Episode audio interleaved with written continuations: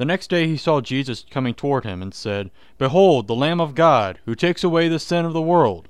John 1 29. The day after John the Baptist baptized Jesus, he was teaching his disciples.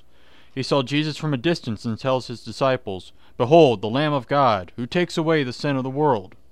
The symbolism that is attached is so deep that it has taken many, many centuries to fathom, and the bottom still hasn't been reached.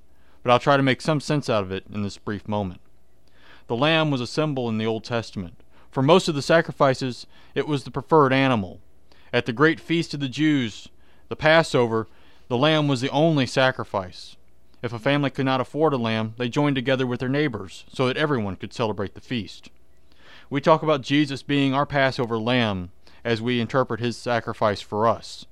His sacrifice is what every sacrifice in the Old Testament pointed towards. The Old Testament sacrifices were only valid for the forgiveness of sins because there was a promise of a coming once for all sacrifice by the Messiah. Jesus is the Lamb of God because he took away the sins of the world. He is the Lamb of God who has taken away your sins.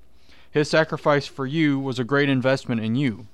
Make a resolution today to give him a good return on his investment. Study more about this Lamb of God. Invest in him, and the returns are everlasting. Amen.